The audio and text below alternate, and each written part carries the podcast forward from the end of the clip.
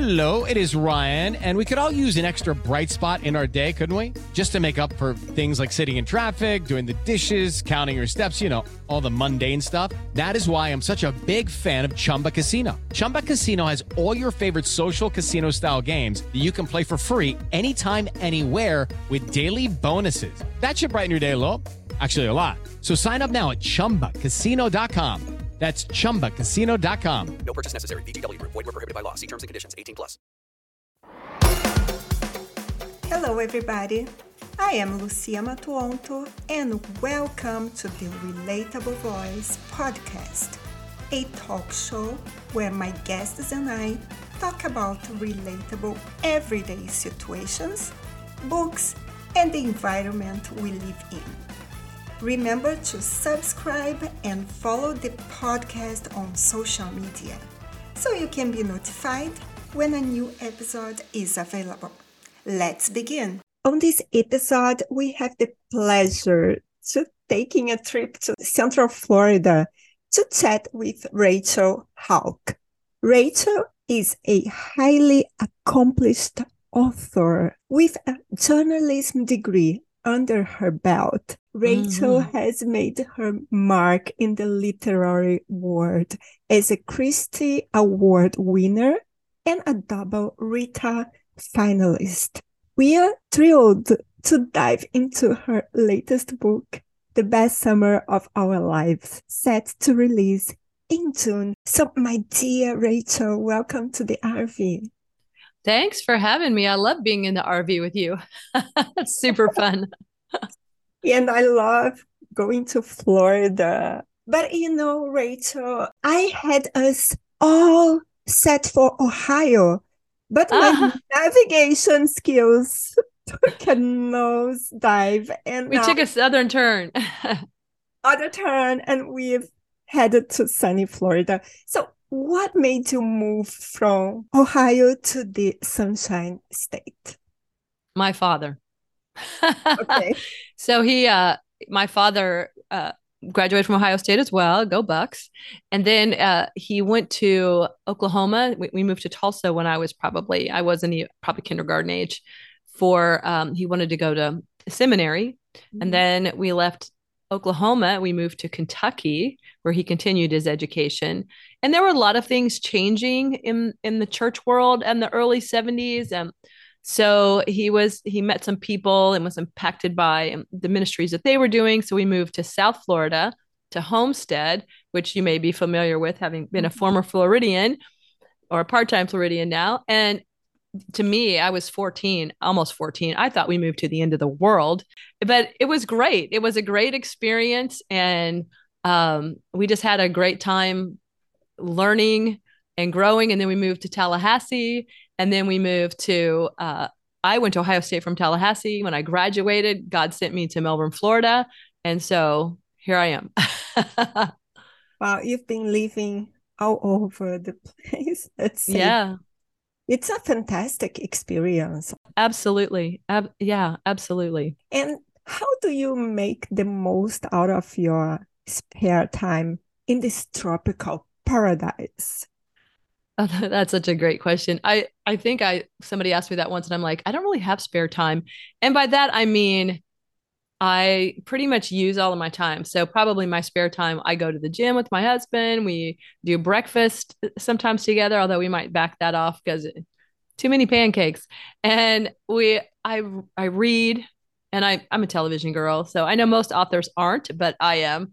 I love to read. I love stories. So I'm always looking for stories. And I don't know, walk around the neighborhood. I lead worship at my church, so there's some ministry things involved here and there. Yeah, so and then work, and I still work. You know, I'm writing during the day, so I think my time is consumed really well. Sometimes I'm thinking, how would I do it if I had a nine to five? I don't know how I would do it. How would I get everything done? Yeah. And uh, Rachel, with your background in journalism and the numerous book you've published, I'm curious to know what inspired you to transition into a full-time writing career. It was always my dream to be a writer. So I was in the corporate world for about 15, 16 years. And I- finally got a book contract. So when I got the second book contract, I went to part time. And I also had a lot of stuff going on with my husband was a youth pastor at the time. We had a lot of stuff going on with the youth ministry. I was starting to lead worship at my church. And I just had a really full plate. And the for the first time since college, I was doing that, you know, six in the morning till 10 at night. And it was just, it was starting to get to me. I was actually feeling the stress in my body in a way I had never felt before. And so we prayed and we said, we feel like it's time to quit the job and go full time into writing. And I had one $2,500 contract. so I cut our household income in two thirds, or my husband and I together cut a household income into two thirds.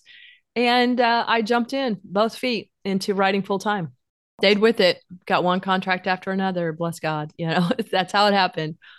That's that's amazing. And just out of curiosity, how many books have you published? yeah, I have. I think I'm in the mid 30s, approaching the mid 30s.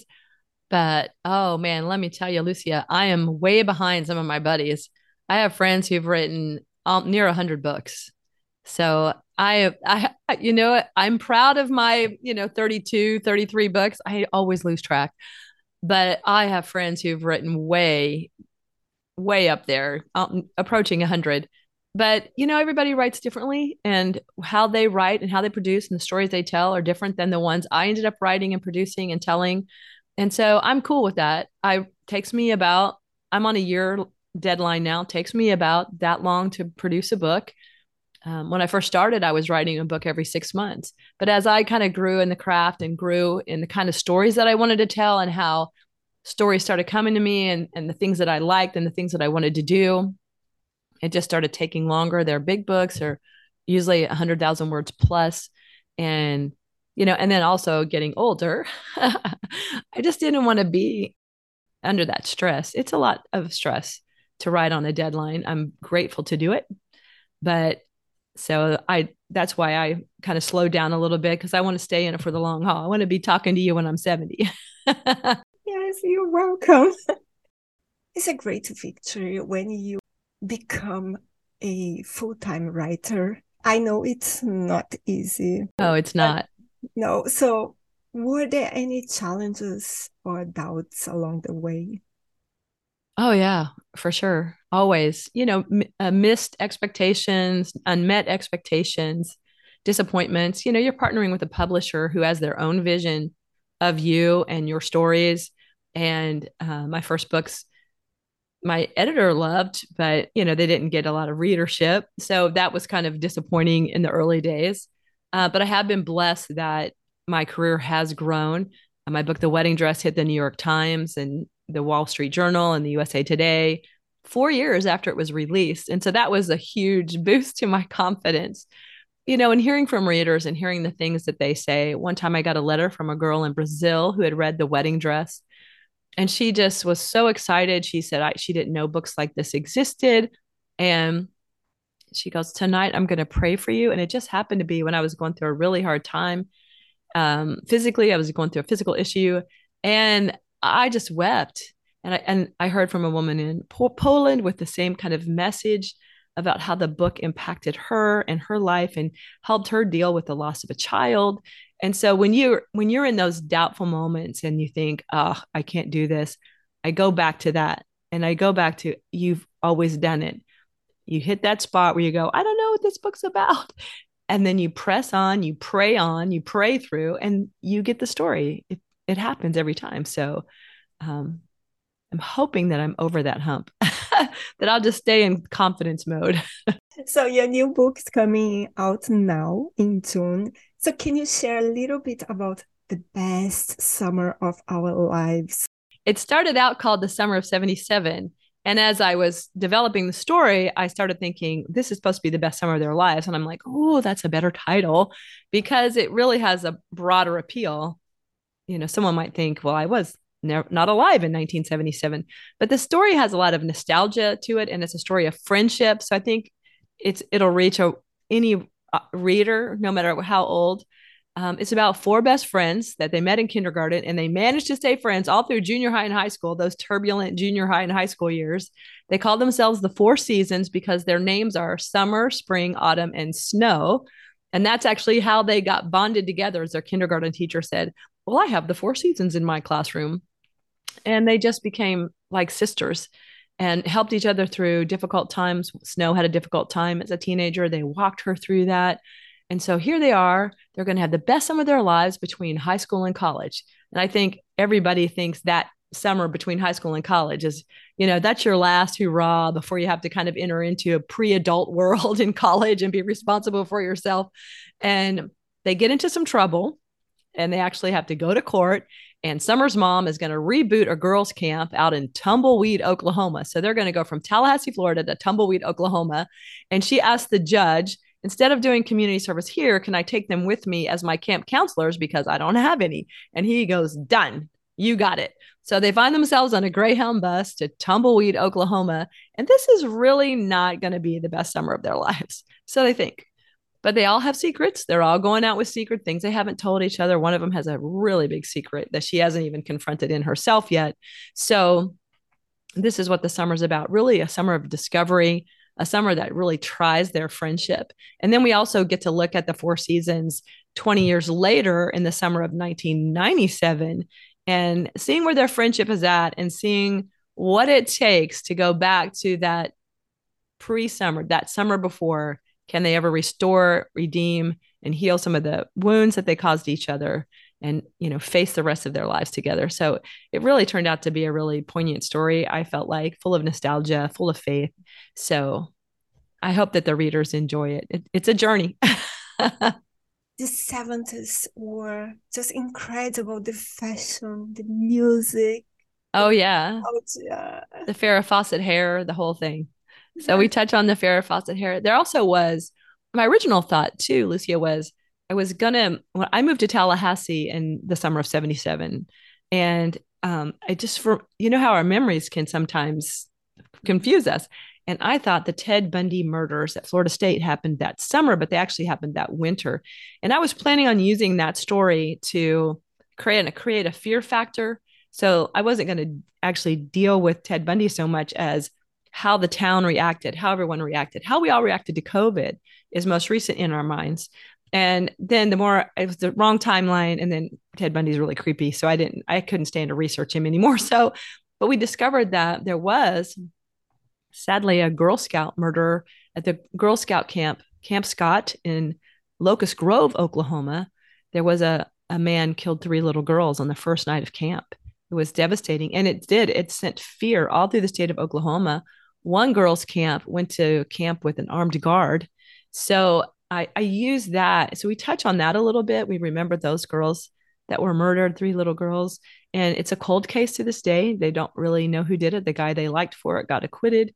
And so it's a little tribute to that. But how does though how do those external factors cause pressure in us to deal with life around us, to deal with our own issues? And so there's a little bit of that as part of the story. So um, it was fun to weave in that and remember those three little girls that didn't get a chance to explore their life. It is Ryan here, and I have a question for you. What do you do when you win?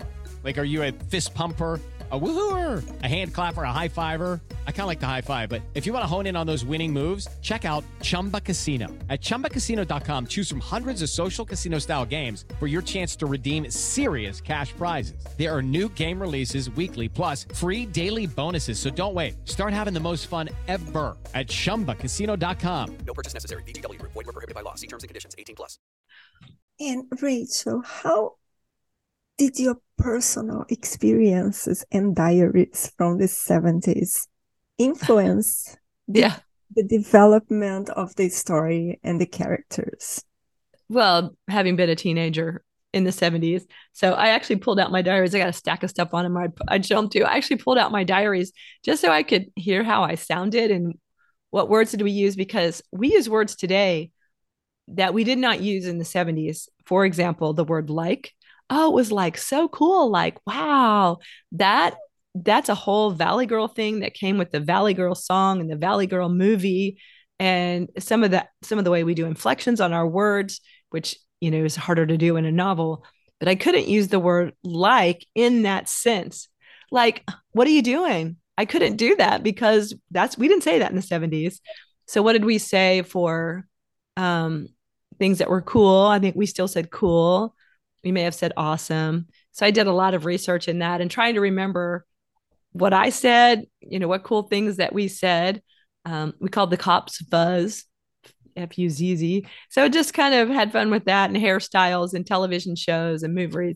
Movies. I was a big fan of the soap opera All My Children, so I wove that into the story a little bit.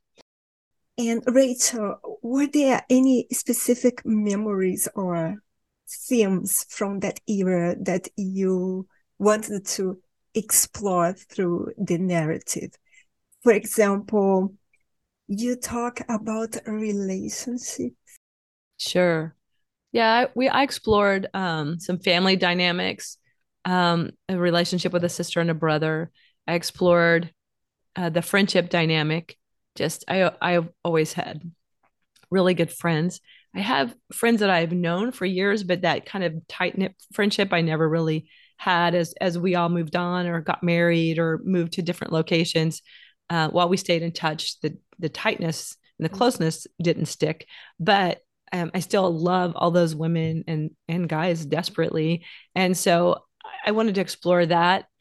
Um, also, culturally, I brought in every chapter has a song title, so that was fun. Looking back at different songs that impacted us and how we felt about this song, so it was pulling some of that together. I one in particular. I think one of the seasons, I can't remember which one. I think Autumn perhaps had a crush on Donny Osmond. Of course, I had a crush on Donny Osmond. So, you know, I had a Donny Osmond poster on my wall. And so Autumn had a Donny Osmond poster on her wall. So things like that that I tried to pull in, but really just tried to pull in who we were in the 70s as best that I could remember and bring in the cultural aspects and, and maybe how the girls thought about life. Um, you know, things were very different than they are now. It's been over 40 years. So um, that was the the biggest part for me is trying to make sure that it felt really 1977 and how the girls would have thought and how they would have viewed life. Mm-hmm. Thank you. And what message or takeaways do you hope your readers will gain from reading this book? I hope that they will value friendship. And I really hope if anybody has a broken relationship, they might feel stirred to reach out. You may not ever be besties again, but offer some love and forgiveness. Of course, the book is a story, it's entertainment. Um, it's not missional or an agenda. It's just, it's not meant to be a message to someone. But when we read good stories, we hope that somehow in our lives we feel hope. So I hope that people would feel hope from reading the book so there was one particular character she goes into a desert season in her life it lasts like 20 years and uh, she meets kind of the supernatural character who's kind of always when i have a spiritual character um, it's always a supernatural event um, and so he tells her that i was always with you even in your desert season and of course this is jesus and i think that she didn't feel like anybody was with her. And all of us are, have that experience when we're in our desert season. We wonder, God, where are you? And so I hope that people take hope from that. God is with you in your desert season on your journey. So don't lose hope. Yes. This is very inspiring. That's good. That's the hope. It'll be inspiring. Yes, you're very inspiring. And Rachel, what advice would you give to aspiring writers who may be facing obstacles or rejections in their own writing journeys? Well, let me say this about rejection um, rejection is good. So embrace rejection because it's probably that you're not ready.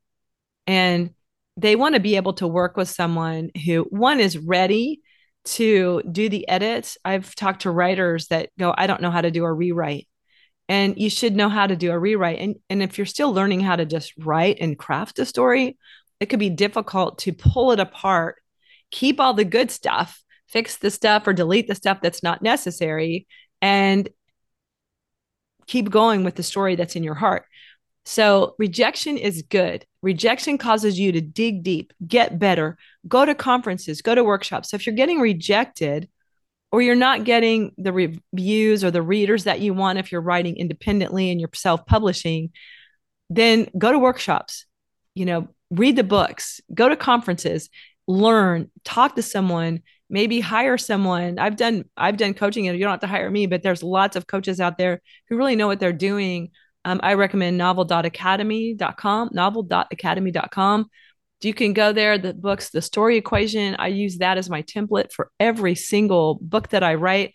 So learn, and then if you're discouraged, hello, it is Ryan, and we could all use an extra bright spot in our day, couldn't we? Just to make up for things like sitting in traffic, doing the dishes, counting your steps, you know, all the mundane stuff. That is why I'm such a big fan of Chumba Casino. Chumba Casino has all your favorite social casino style games that you can play for free anytime, anywhere with daily bonuses. That should brighten your day a little.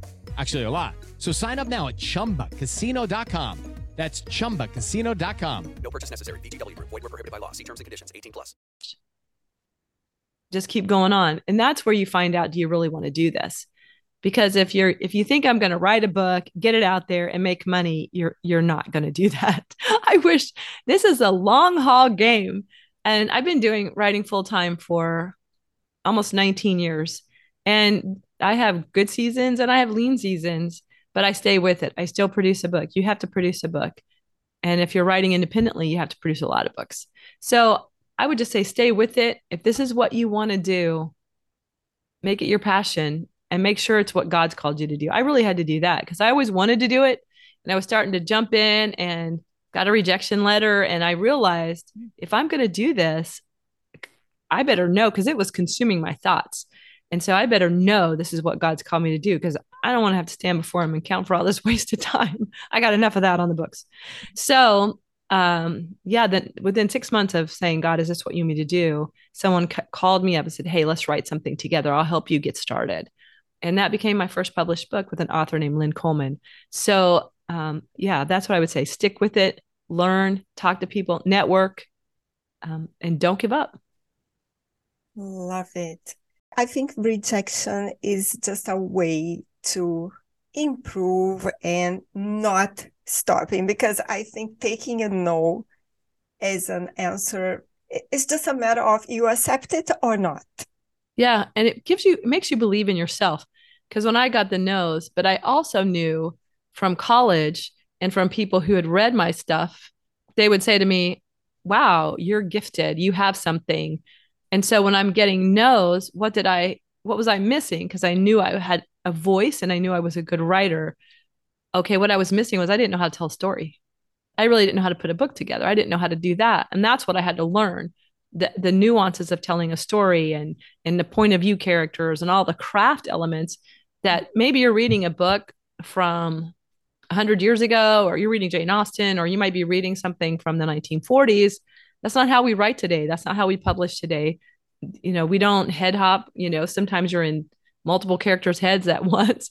We don't do that today. We, we're single point of view and deep point of view. There's all these elements that modern fiction looks like, and that's what your editors are looking for.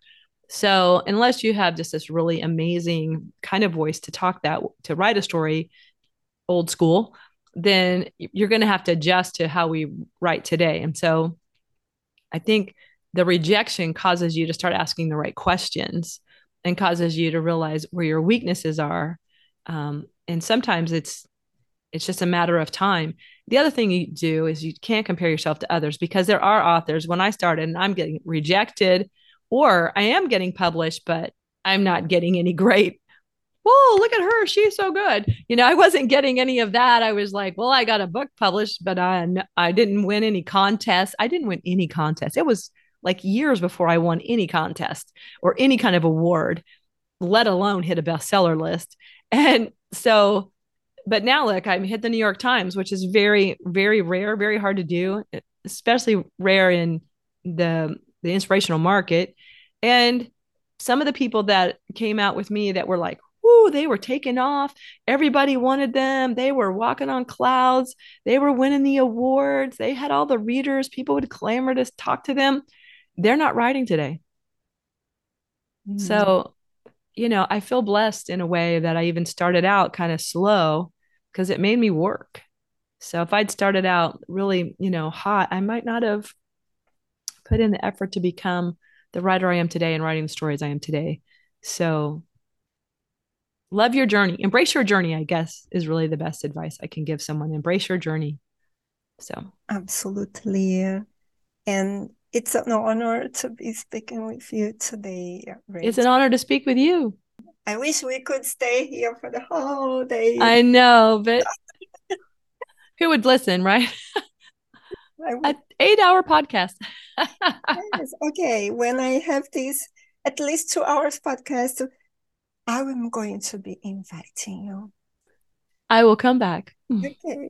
So, Rachel, where can we find you and your books online, please? Yes, you can. Go to www.rachelhauck.com. So just go to my website.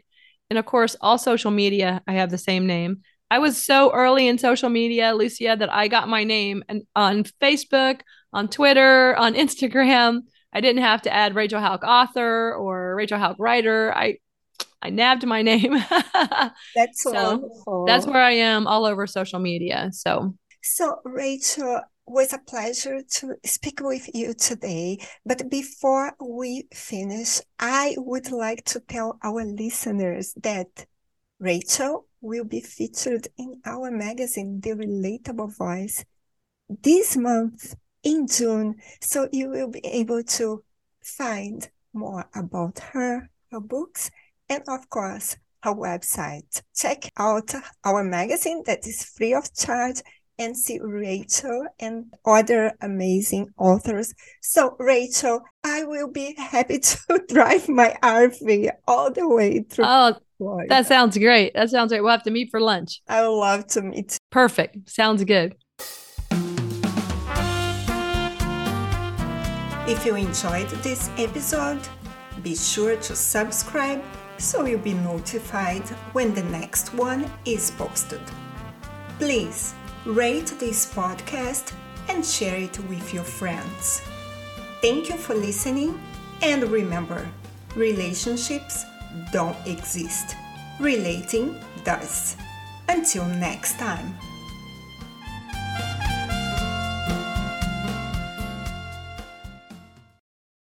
Guys, it is Ryan. I'm not sure if you know this about me, but I'm a bit of a fun fanatic when I can. I like to work, but I like fun too. It's a thing. And now the truth is out there. I can tell you about my favorite place to have fun Chumba Casino. They have hundreds of social casino style games to choose from, with new games released each week. You can play for free anytime, anywhere and each day brings a new chance to collect daily bonuses. So join me in the fun. Sign up now at ChumbaCasino.com. No purchase necessary. VGW. Void were prohibited by law. See terms and conditions. 18 plus.